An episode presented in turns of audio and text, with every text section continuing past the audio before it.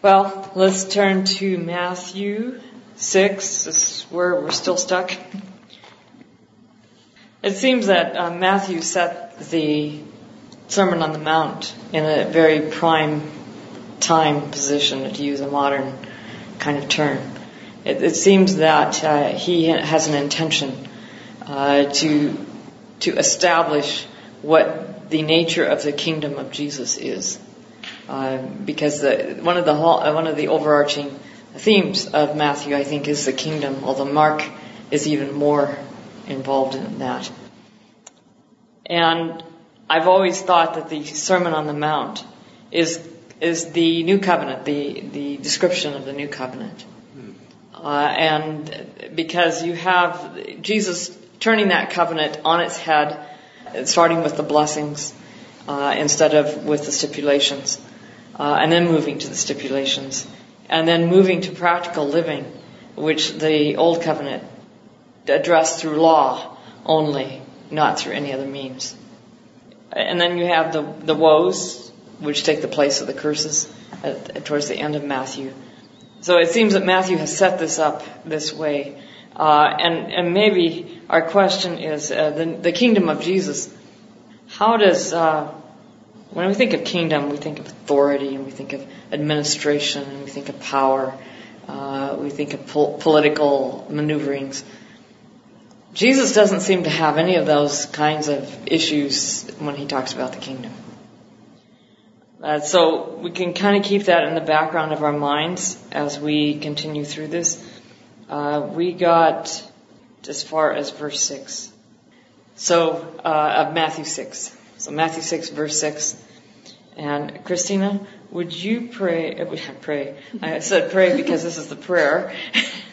uh, would you start with verse 7 and um, go through verse 15 and if there's this, if there's a, the rest of it, I, I, my version has left out the for yours is the kingdom, and, and there's a reason for that. I don't know if your version has it in. Um, after verse 15? After verse 15. It starts with, and whenever you fast. Yeah. Yeah, okay. Yours leaves it out too. Anybody here have the King James Version? I can switch it too. so can I, actually, if we need to. Well, I thought this King James, but you're saying verse 16 it talks about the kingdom? Or which uh, verse? Uh, well, the traditional Lord's Prayer read ends with, For yours is the kingdom and the power and the glory forever. Amen. You have the King James Version, it doesn't end that way? Yeah, and lead us not into temptation, but deliver us from evil. For thine is the kingdom and the power and the glory forever. Amen. Yeah, it's part of verse, actually part of verse uh, 13. 13, yeah. Mm-hmm but my version leaves that out. So we'll go ahead and read it, Christine, and we'll discuss that. When you are praying, do not heap up empty phrases as the Gentiles do, for they think that they will be heard because of their many words. Do not be like them, for your Father knows what you need before you ask Him. Pray then in this way Our Father in heaven, hallowed be your name, your kingdom come, your will be done, on earth as it is in heaven. Give us this day our daily bread, and forgive us our debts, as we also have forgiven our debtors. And do not bring us to the time of trial, but rescue us from the evil one. For if you forgive others their trespasses, your heavenly Father will also forgive you. But if you do not forgive others, neither will your Father forgive your trespasses. So why is for yours is the kingdom and the power and the glory forever left out? It's because there's uh, older manuscripts that leave it out. The oldest manuscripts we have of Matthew uh, leave that part out. And so it's thought to be a later addition to Matthew. Is some of the changes, and I don't know if you discussed this in the class previously, but because of the changes in Rome and going more towards an earthly government kind of concepts? You know, not not entirely. Yeah, not entirely because uh, the church uh, becoming a power of its own doesn't happen until the fourth and fifth centuries. And I think the earliest manuscripts of Matthew that have this may be earlier than that. I may be wrong. That is something to think about because the church made a dramatic turn when Constantine became emperor and adopted Christianity. Uh, there's no doubt about that. And but I think the church was leaning that way anyway. I think gradually the way the, the world ran things and the way they thought of things became uh, the way the church began to think of things. But it is interesting that Jesus leaves it kind of open ended. If, if, we assume that this is an later edition and it doesn't end in the, what we call a doxology, uh, a doxology being a, a word of praise, if we understand that, then Jesus leaves this prayer open ended. He doesn't finish it. If we, if we have the ending for yours is the kingdom and the power and the glory forever, amen, you have an ending. You have ended the prayer, especially when you have amen. Uh, because amen, it comes uh, uh from a long, long Israelite Jewish tradition. Uh, it, it, really means uh, truly, uh, verily. Some interpret it, so be it. And I was just at a Jewish synagogue last night with my Hebrew class. And uh, the various songs that they sang and, and prayers that they prayed had Amen at the end. So Jesus leaves this open. Why do you think that? Well, the next verses talk about uh, we forgiving men and vice versa. Mm-hmm. So maybe that's why Jesus left it open. He wanted to talk about forgiveness. Okay. Is it possible he intended this to be the start of a prayer that a person would then feel free to continue adding on their own concerns, their own needs? Mm-hmm. So how does your version end? It ends with, uh, and don't lead us into temptation, but rescue us from the evil one. And, and then it. it. says, if you forgive others their sins. Huh. It's completely left out, and it doesn't even have a footnote indicating it. So it's a very, a very certain reading that Jesus originally had the prayer that way.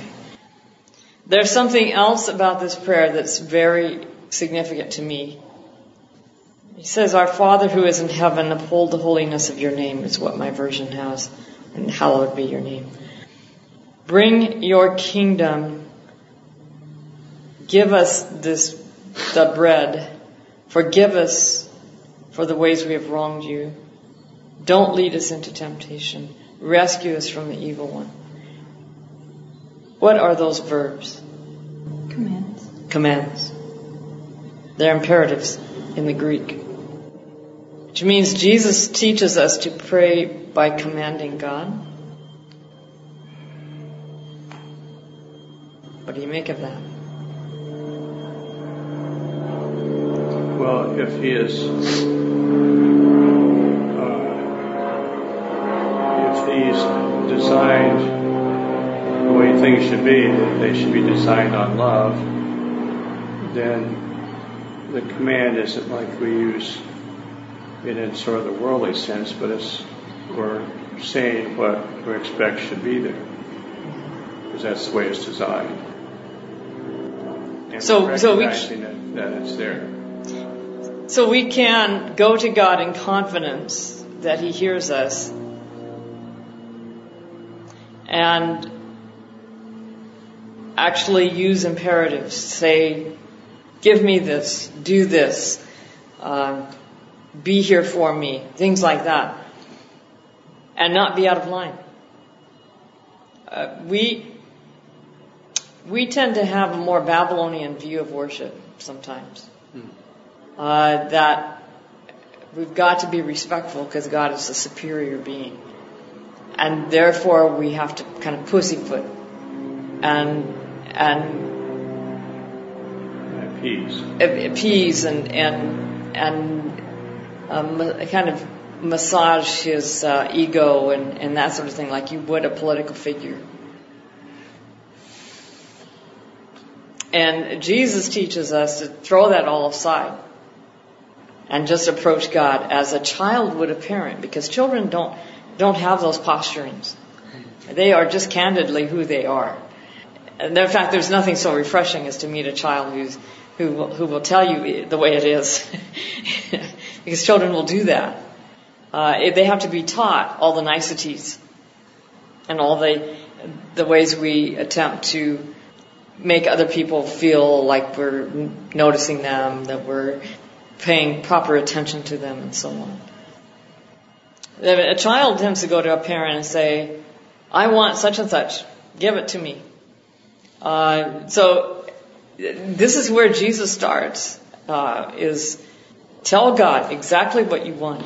Be upfront. And and you know Jesus is that way. He never minces words. He never he never um, gets long-winded. He's always right to the point. And he says as, as few words as possible to make his point clear. And every word is pregnant with meaning. So th- this is a, this is a wonderful sample prayer uh, to pray. And but at the same time, that, that all aside, notice where the prayer begins. Our Father who is in heaven, uphold the holiness of your name, or hallowed be your name. So we start with God. Prayer starts with God, with who He is, with what we want for Him. Uh, by the way, what does it mean to hallow His name? It's it recognizing who He is? Yeah. Name in the Bible represents character. So to hallow God's character is to hold it in such high esteem that we elevate it to a sanctity, to a sacredness that in everyday life we don't have. A very major theme of the Old Testament is the sacred versus the profane. And profane, the word profane does not mean blasphemous or, or uh, totally disrespectful or something like that. The word profane has to do with common, the ordinary. And so the, uh, the Old Testament writers understood that there were two spheres, the profane everyday life of Israel and then the sacred. Uh, and they, the, the, important thing was not to mix those two, uh, not to bring the, the profane everydayness into the sacred sphere. And yet, when Jesus has us pray, and when he teaches the people, he brings the heavenly down into the profane. And, he, and by doing that, he cleanses the profane and elevates it into the sacred. So um, he doesn't completely keep them separate. But Jesus is also showing that he's human. Yeah. It's not, but but he he magic. no, it's not magic. But but at the same time, he's he's not keeping those two spheres completely separate. He's he's kind of bringing one into the other to elevate it and to, and to make it holy. Let me ask a question because um, it's funny how things don't click right. But in my mind, I always thought, and you have the images of Christ praying and so forth, you know, in the garden that. Is this Matthew's saying this way God prayed, or is this he's copying down the Lord's Prayer? Well, Jesus, this is a this is prefaced by them. I, I think in another gospel, it's prefaced by the disciples asking us, "Lord, teach us to pray." I think Luke has it that way, and so Jesus says, "Pray like this," and so he's giving the, the disciples a sample prayer. Okay. He's not saying pray these words. I think we've made an awful lot of the Lord's Prayer in terms of rotely saying it every And that's the kind of magic thinking that Christians have. But if you get the words in the right order, some way the magic is there. And and you, I, I remember as a, right combination. I remember as an eight-year-old, no, as a five-year-old, I had finally gotten the Lord's Prayer down. because we, in my family, we always ended with the Lord's Prayer. My parents stopped that years later as they got to know God better.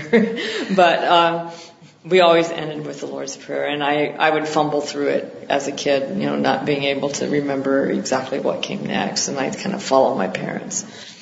And I remember when I finally had that prayer down, and and I had just barely gotten it when my dad's best friend across the road uh, from us passed away from a heart attack in the morning, about two o'clock in the morning, and my dad was just heartbroken because they had played piano duets together and organ and piano duets together and and just uh, really were fond of each other and and now he was gone. And so uh, I woke up to the fact that my dad was crying and my dad never cried. So that was earth shaking in itself and then of course I asked my mother why and she told me that Uncle Wally had died. Well, it came time for worship, and we had the the closing prayer with the Lord's Prayer, and my dad came to, "Your will be done on earth," and he broke down. Hmm. And I remember thinking, you know, my my pride was kind of shattered at that moment. I had been pretty proud that I had that prayer down, but uh, it totally changed the way I looked at it. I think uh, from that time on. So, no, it's not a rote prayer. I love to pray this prayer in my own words, paraphrasing it. I find it very healing and elevating because it encompasses everything. And I can add more in between uh, in the words. So what about this? If you forgive others their sin, your heavenly Father will also forgive you. But if you don't forgive others, neither will your Father forgive your sins. What do you do with that? Does God uh, do we have to earn forgiveness somehow by forgiving others? No, it's representative we're here as servants.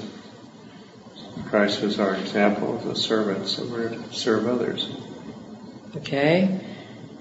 And serving others includes forgiving them. Forgiving them, right? Which is hard. People cut in front of you. What's your job? I sometimes have thought that I have a sign on my car or something, or a sign on me. I'm a woman, cut in front of me. Right. You know? well, that's part of what's going on at the hospital. I've been there 16 years. I have a, the only federal position in this one unit where I work, and it's very sought after. Oh. Every periodically. So everybody's trying to bump you off Yeah, so they they're can really get it. attack me. See, so that's going through another cycle of that. About the time I'm ready to retire anyway, but Not a nice note to end on. um, Is there another way we could express it? If I don't forgive someone what they've done to me, well, in my work, if people aren't forgiving, they, they have a hard time forgiving themselves right? in dealing with themselves. Yeah. If I forgive others, I, I am accepting. It, it shows that I have accepted God's forgiveness. If I don't, if I harbor an unforgiving spirit, it means that I am not recognizing my own need of forgiveness and I'm not accepting God's forgiveness into my life. Because if I really accept God's forgiveness into my life, I will forgive others their sins. And it's the same principle as if I accept the love of God in my in my life. I really accept that, then I will love my enemies. Uh, and and so to me, that's if if I can't forgive, it's not that I need to try harder to forgive. That's where we put put the emphasis. We put all the pressure on. For, now you got to forgive them. You got to work through this and forgive them. No, I need God's forgiveness in my life. I need God's love in my life, and that will enable me to forgive. My un- unwillingness to forgive is a symptom of a deficit of God's forgiving love in my life. And so that's where I've got to go to get that need filled. And the other will take care of itself. Uh, so I think this is an objective statement rather than it's, it's stated very subjectively. It's like God is not willing to forgive you unless you forgive someone else. Jesus tells a parable about that, doesn't he? About the the owner who was in debt a huge amount. He went to the king. The king forgave him his debt. He was indebted to the king, and the king forgave him his debt. He went out and found a fellow worker who was indebted to him, owed him only a few dollars, and said, "You pay up now." And uh, the debtor said, "Please uh, have mercy on me, and I will I will pay you everything." No, I want I want it now, and if you can't give it now, into jail. And he throws him into jail. And uh, the king hears about it, calls him in, and says, "You unfaithful servant, what right did you have to treat your fellow man that way?" Uh, when he only owed you a few dollars and I gave you, forgave you all this amount, you don't even have to pay me. That, I think that is, um, is what Jesus is talking about here is the rejection, the, the, the crassness of this man to have this huge debt paid off by his, by the debt, by the person he owed. And then to treat someone else for a few dollars that way. Uh, I think that's what Jesus is, is talking about here. But again, the core problem is a deficit. Okay, uh, Ed, would you please read verses 16 to 18? To 18? Yeah. Or through? Through 18, sorry.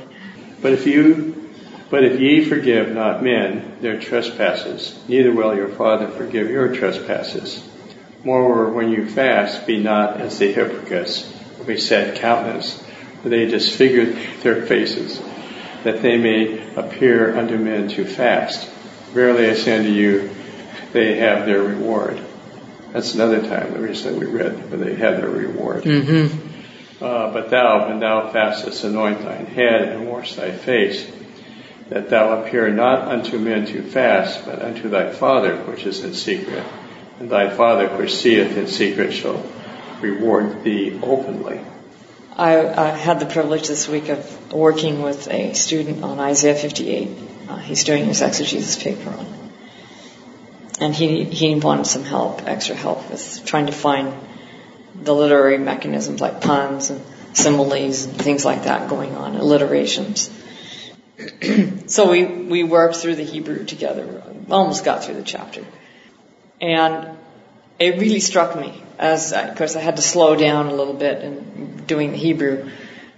It really struck me that Isaiah is coming down really hard on this kind of rote religion that's gloom and doom and, and, and you go around like victims. You know, poor me. Look at how, how abased I am. Look at how, how much I suffer and, and all of that and, and showing it off. I think, isn't that what Jesus is, is really talking about here? If you're going to fast, don't show that you're fasting. Don't, don't let anyone know it. It's between you and God. So stop being such a victim.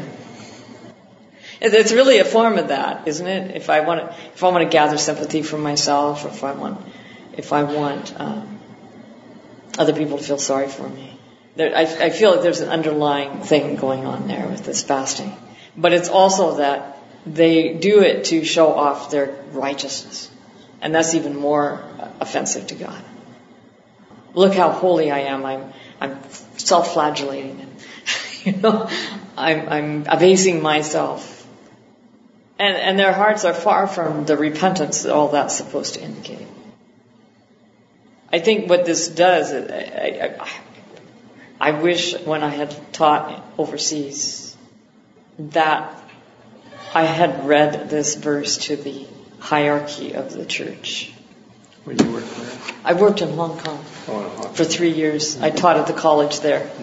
And uh, the conference decided that we should have a fast one Sabbath. And it was mandated that everybody fast. Well, Hong Kong Adventist College was comprised of about 90% non-Adventist students. And of those 90%, another 90% were non-Christian. Yeah, what? That's right.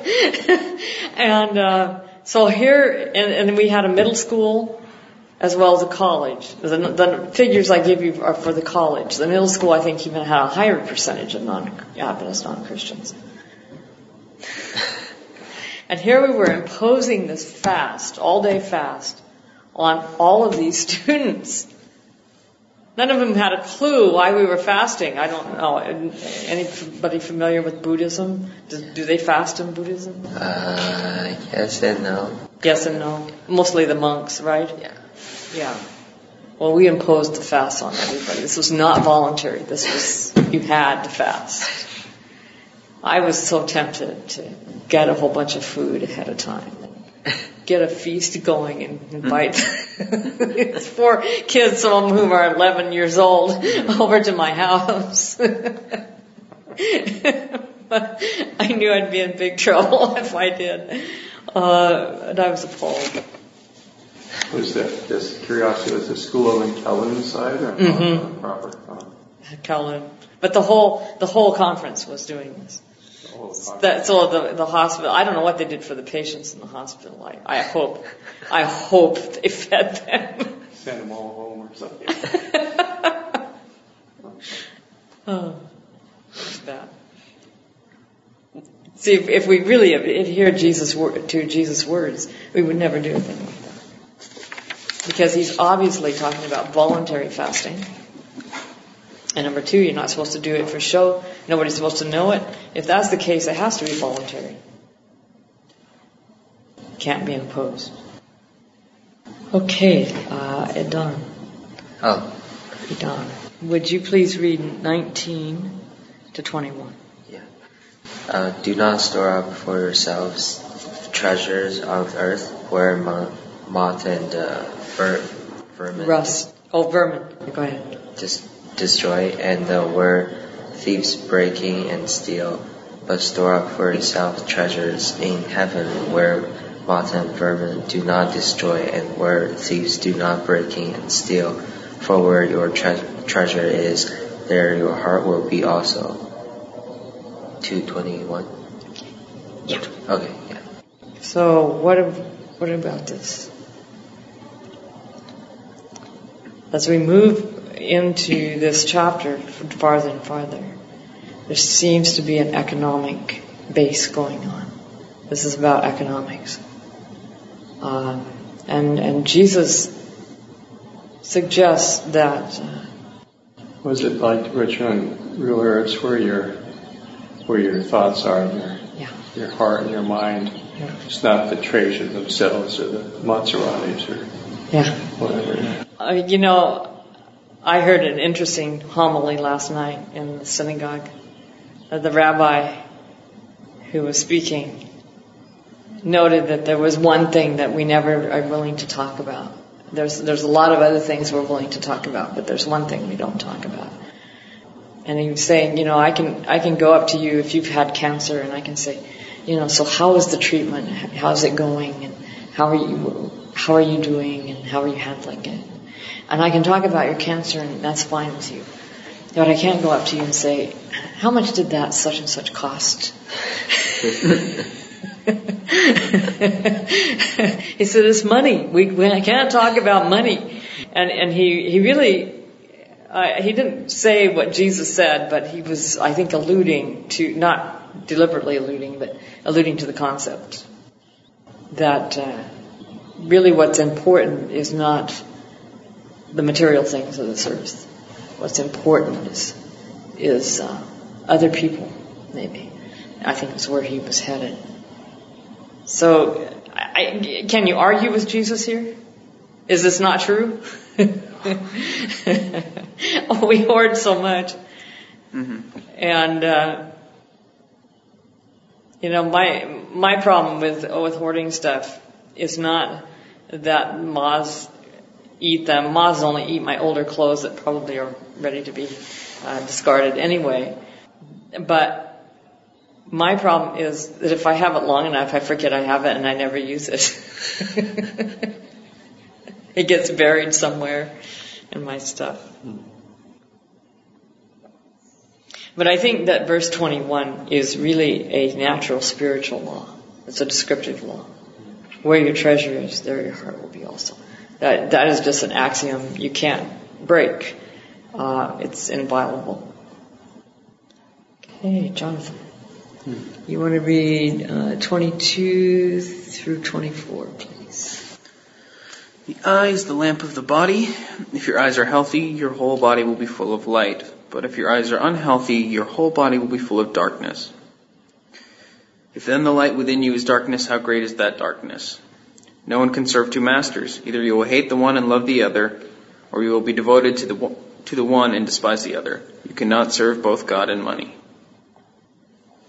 Yeah. He says, cannot serve God and mammon. Mammon. Yes, mammon is an old English word for money, for uh, wealth or money. Your, your, I think it means uh, what you accrue. What does Jesus mean by if your eye is bad, your whole body will be full of darkness, and if the light in you is darkness, how terrible the darkness will be? Your eye is what you take in. Mm-hmm. Okay. If what you take in, do we do that? How do we do that? Let's let's see if we can break this down to concrete terms instead of using metaphors. Well, we do all kinds of things with eyes. We whatever our focus is, we take it in, we evaluate people, evaluate things, everything through our eyes. We don't shut our eyes and say, no, I don't know if I like him or not. No, we open our eyes. Yeah, yeah. If it, I, I think of that in terms of how we prevaricate, or prevaricate a person mm. uh, by judging them falsely, and and that it begins to become a point in which if we do that long enough and, and often enough, we start holding everybody and start contempt, having some kind of contempt for everybody, and everybody becomes we become critical of everybody, and and and so everything we take in is dark. It's dark, uh, and and we darken everything by how we take it, how we view it, and how we perceive it. And if we become, if we become totally that way pre, preoccupied with the evil we see around us, uh, our whole, whole lives become dark. Uh, I have seen this happen in this community with, and I won't mention a specific group of people, but uh, they're they're like the the last word on what other people are doing and, and whether they're doing it right or not. And, and, and uh, particularly some of them have an obsession with uh, watching the infiltration of Jesuits in the church and, and uh, things like that. And, and I think it, I think it's a tragedy that they spend so much of their time and energy on this. Mm-hmm. It, it's darkness. It isn't the light.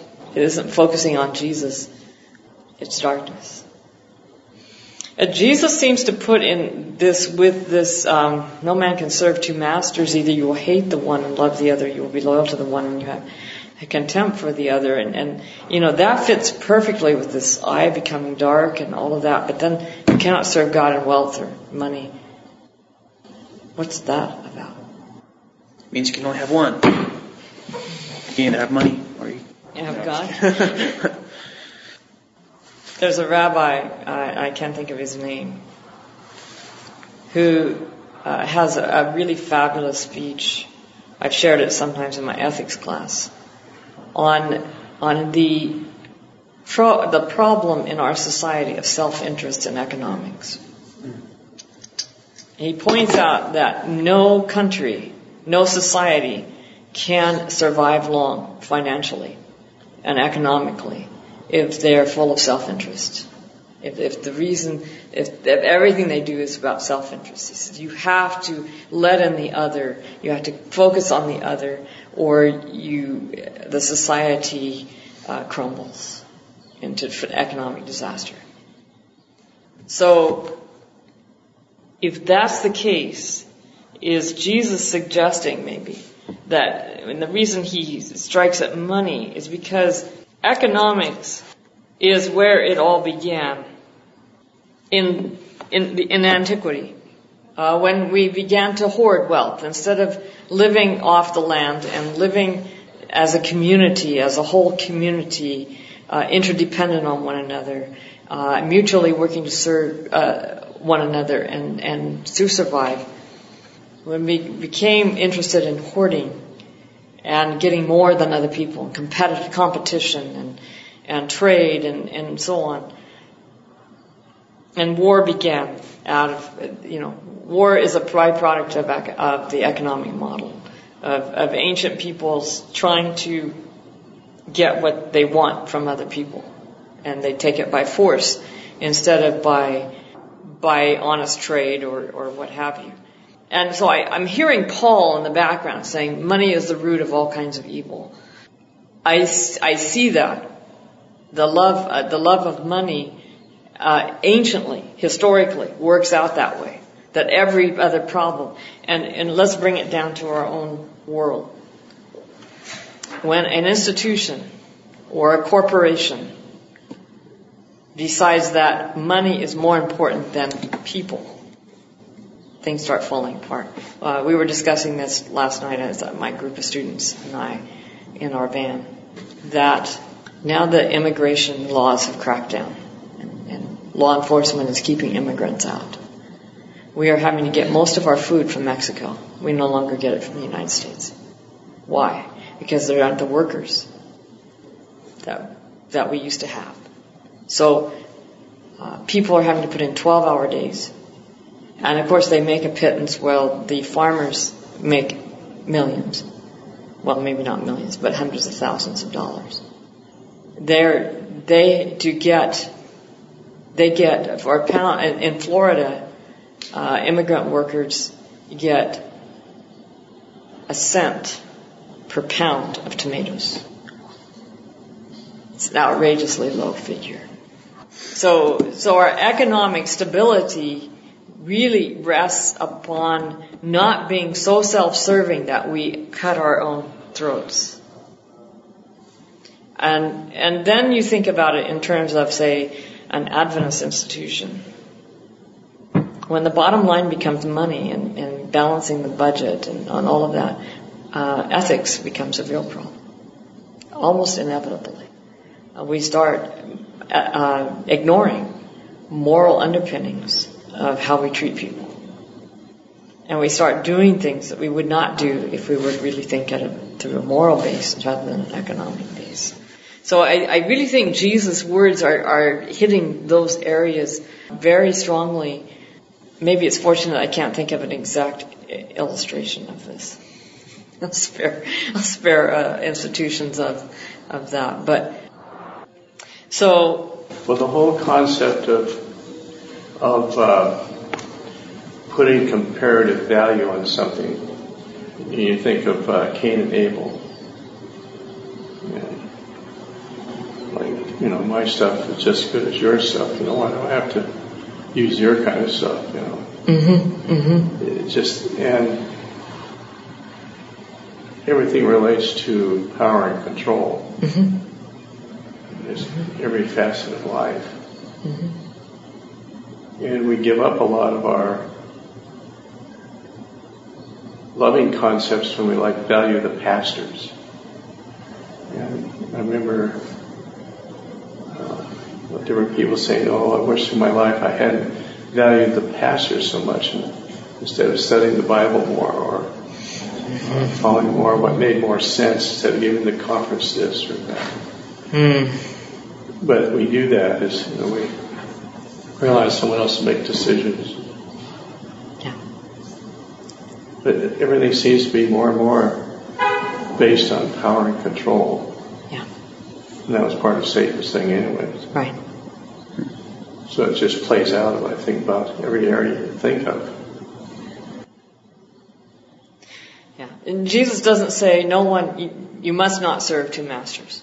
You know, only one. He, he's simply saying you can't. You're either going to be dominated by uh, the powers of, the, three great powers of the ancient world of uh, economics, uh, kingship, and law, or you're going to be dominated by the power of God, which is creative power, empowerment, serving others, empowering them to do the best, noblest, and most loving acts. Okay, and, Jesus hits this hard, which must have made everybody wince and cringe, because he's talking to a society, let me talk to you about Jesus' society. He's talking to a society where the wealth is held by a few elite people. And you can't work your way up the ladder. You can't, you can't change your, where you are. You're stuck. So if your father was a peasant, you're going to be a peasant. Uh, if your father was a broker, you're going to be a broker. And you can't go higher and you can go lower. And so, so every, the society was so hierarchically structured. It was, it was so tiered that the, the bottom person at the ladder, which would be the peasant, uh, say he was a fisherman, he went out and he caught the fish. Uh, but he had someone above him who was one really making the profit. And, and that person had to have a broker, and the broker made an even greater profit. And, and the broker had, uh, someone above him. And so you had this, this giant hierarchical, power-based structural thing that trapped everybody where they were. And, and everybody served mammon. The poor did, because they were trying desperately hard to eke out a existence. Uh, the middleman did because he wanted more than he got. And so on, up the ladder. Everybody served mammon. And so Jesus knocks the props out from under them and says, you can't serve God and do that. You gotta stop this altogether. And, and he doesn't leave them there or they'd be in a state of, what do we do now? And so he goes on. I will go ahead and read verses 25. Therefore I say to you, don't worry about your life.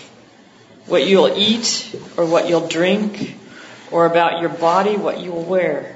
Isn't life more than food and the body more than clothes? Look at the birds in the sky. They don't sow seed or harvest grain or gather crops into barns. Yet your heavenly Father feeds them.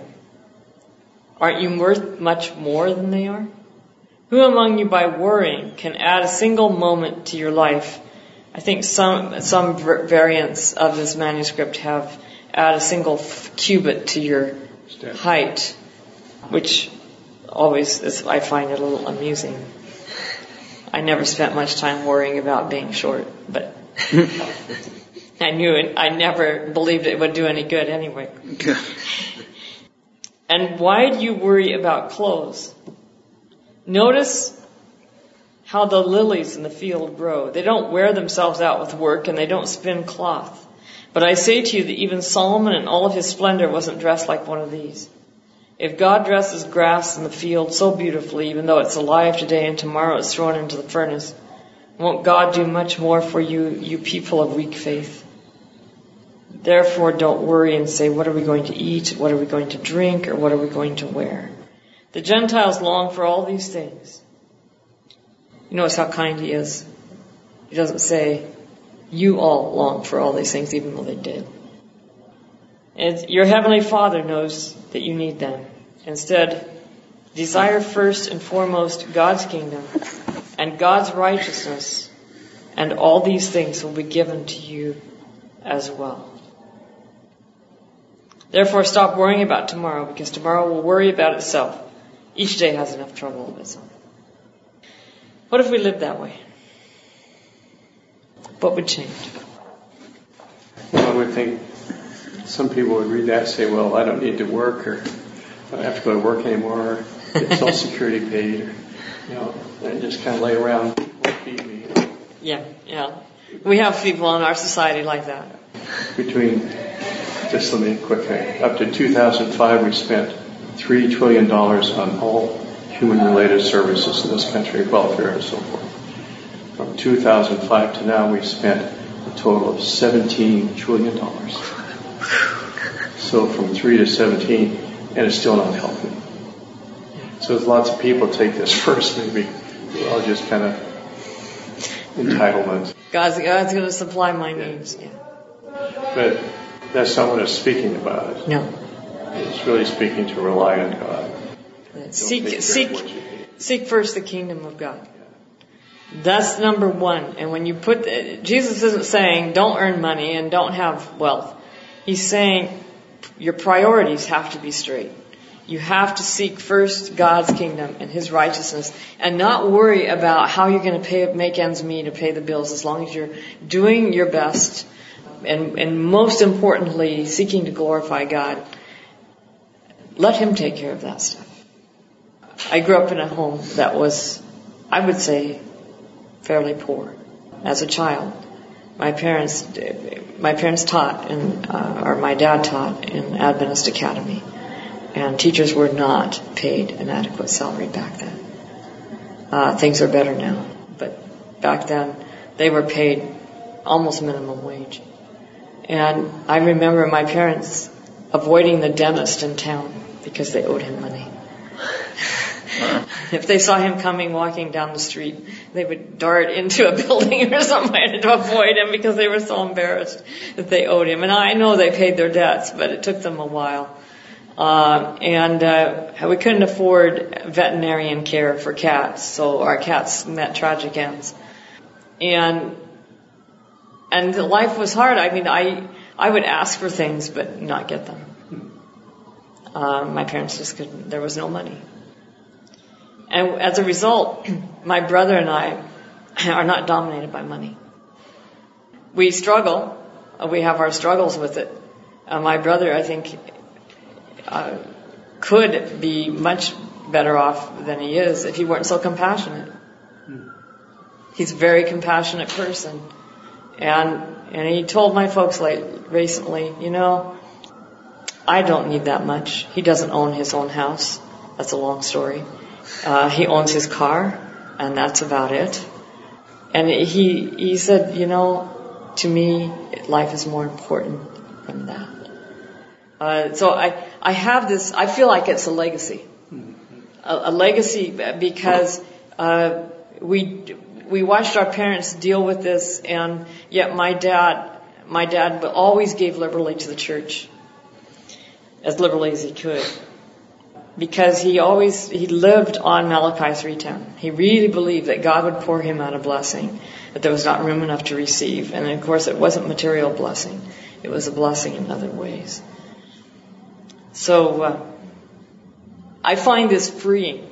I find this passage really giving me the gate to freedom of not having to be tyrannized by anything anything that we tend to tyrannize one another with or ourselves with, not having to be tyrannized by it. That all we have to do is live and let God uh, live live for Him and let Him deal with all the things that we need. And you, you talk to people who say have lost everything, say their house is burned to the ground. Talk to them. What do you you know? How do you manage this loss? And they say, well, you know, the thing, the, all the things that can be replaced, but, but our mementos, the, the pictures we had of family and, and all of those things that we can't replace. It has to do with our value, and that's what I concluded when I when it dawned on me many years ago that we went astray on economics. That's where we we got our foot on the wrong uh, lane, and it dawned on me that we changed our whole value system. Instead of people becoming valuable, we started dominating one another. We started viewing people as commodities to be used and manipulated and to uh, serve us instead of to serve them. We got to the end of the chapter. chapter 7. I have a question. Yes. I talked this with, uh, well, he's not a Christian or anything, but he studied, he studied like all different kinds of religion. He's a broker himself, mm-hmm. kind of wealthy, yeah. Uh, so he was saying, um, you can make money and then spend money in good way. Like how do you think that would be a... I don't think Jesus is ever saying you can't have wealth. I think what he's saying is, don't let it dominate you. Don't let it, let it become your obsession. Don't let it um, become your master. No one can serve two masters, you see. So if, if, if money is your master and you serve it and, and you live for it instead of for God, you can't do that. You can't live for both. So, uh, yeah, uh, I think God endows some people with, with material means so that they can uh, bless others with it. Because I mean, That means they're more obligated to do that than someone who doesn't have as much. say the mission trip, the homeless Yeah, ministry, yeah. like everything costs. Like the money has to come from some kind of source. Yeah. So Yeah. No, I don't hear Jesus saying you can't be, everybody be poor. Um, he's saying don't let it dominate you, don't let it worry you, don't, don't carry it around like a burden. Uh, it, I, that's why I say this is freeing. If we live by it, we have no worries. That doesn't mean we are poor necessarily. I, use that, uh, uh, my own personal illustration, not to say everybody should be poor, but to say that it was a legacy to me to learn to value people more than things. That's, that was pretty much where I think I was headed with that. So thank you for your question. No, I, I just always had this type of question Mhm. because I mean I grew up. My family is like okay Mhm. or maybe above okay. Mhm. So Upper middle class. yeah. So I've always struggled like because I'm a business major and uh, doing business me- means You're making working with money, aren't you? Yeah, Yeah. and I just can't find the right spot how to where to put God, where to put money. Like, How would it be if you just tell God to take all that, take you, and, and ask Him to help you seek His glory, and help to try to focus on Him, and try to, as you as you do your business, how can I bless others with this? That's that's the way we glorify God is. How can I bless others through this? How how you know am I seeking my own just my own interest and self interest, or am I seeking to bless the world? Because you can be poor and be self-interested and like get a lot of drama up. I'm so poor. Yeah, yeah, oh yeah, sure, yes. exactly. It's not the what you have or don't have. It's your frame of reference. Exactly. That's- It's your priorities. That's the whole point. hmm There's just a danger if you have too much material things that you get distracted. Want to hang on to it. Uh, I had I had family members uh, like this who they wept grandly when my grandmother died, not because they were sad to lose her, but because they were angry at each other because somebody was getting more of grandma than they were.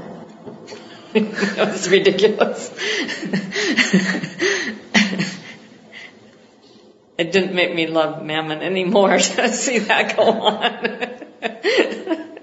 was like. So, and, and there's another aspect, and this is my downfall. I'll, I'll be honest. Uh, I would rather not have to deal with money at all. I, I prefer life. I, I hate. I'm, I'm the opposite of you. I hate doing accounting. I absolutely hate it. um, so I, I would gladly just have a very simple life and not have to spend much and not have have to deal with it. And, and so consequently, I don't seek it, and that's probably part of the reason I'm poor. I, don't- I don't, I don't uh, turn a dime. I don't, I don't find a way to to really get ahead dramatically. So that's probably my weakness in not using that particular talent, measly though it is. I don't think I'm gifted in that. uh, so that, that that's probably a need I have. But I would hope I would do that to God's glory, not not to to just focus on myself.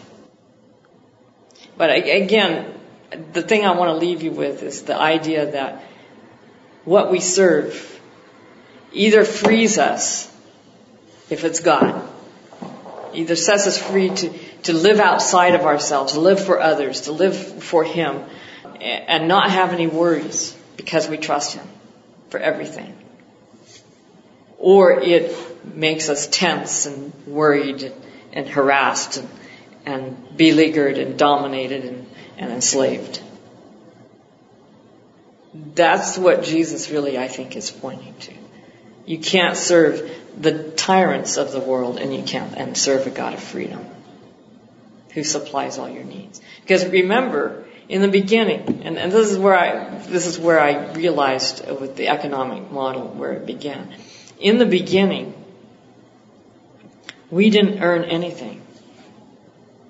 Everything was free. And, and that's, that's what we have to look forward to is that beginning again uh, when Jesus comes. And if we lose sight of that, we're not ready for it. It's, it's that basic. So in our, in our Father's house, we can relax and we can be ourselves and we don't have to, we don't have to get uh, ourselves tied in knots over things. All right, let's have prayer. God, we thank you that you are a bountiful God, a God who is generous, lavish. Think of various uh, parables that we have to encounter. The prodigal son who wasted all your money uh, and you gave him more. You gave him everything you had left. I ask that we might seek your generosity, seek your uh, bountiful goodness and your generosity, and that we might become like you, and we might be set free from the tyrants and the slave masters of this world. Bless us to that end, we pray. In Jesus' name, amen. In Jesus' name, amen. In Jesus' name, amen.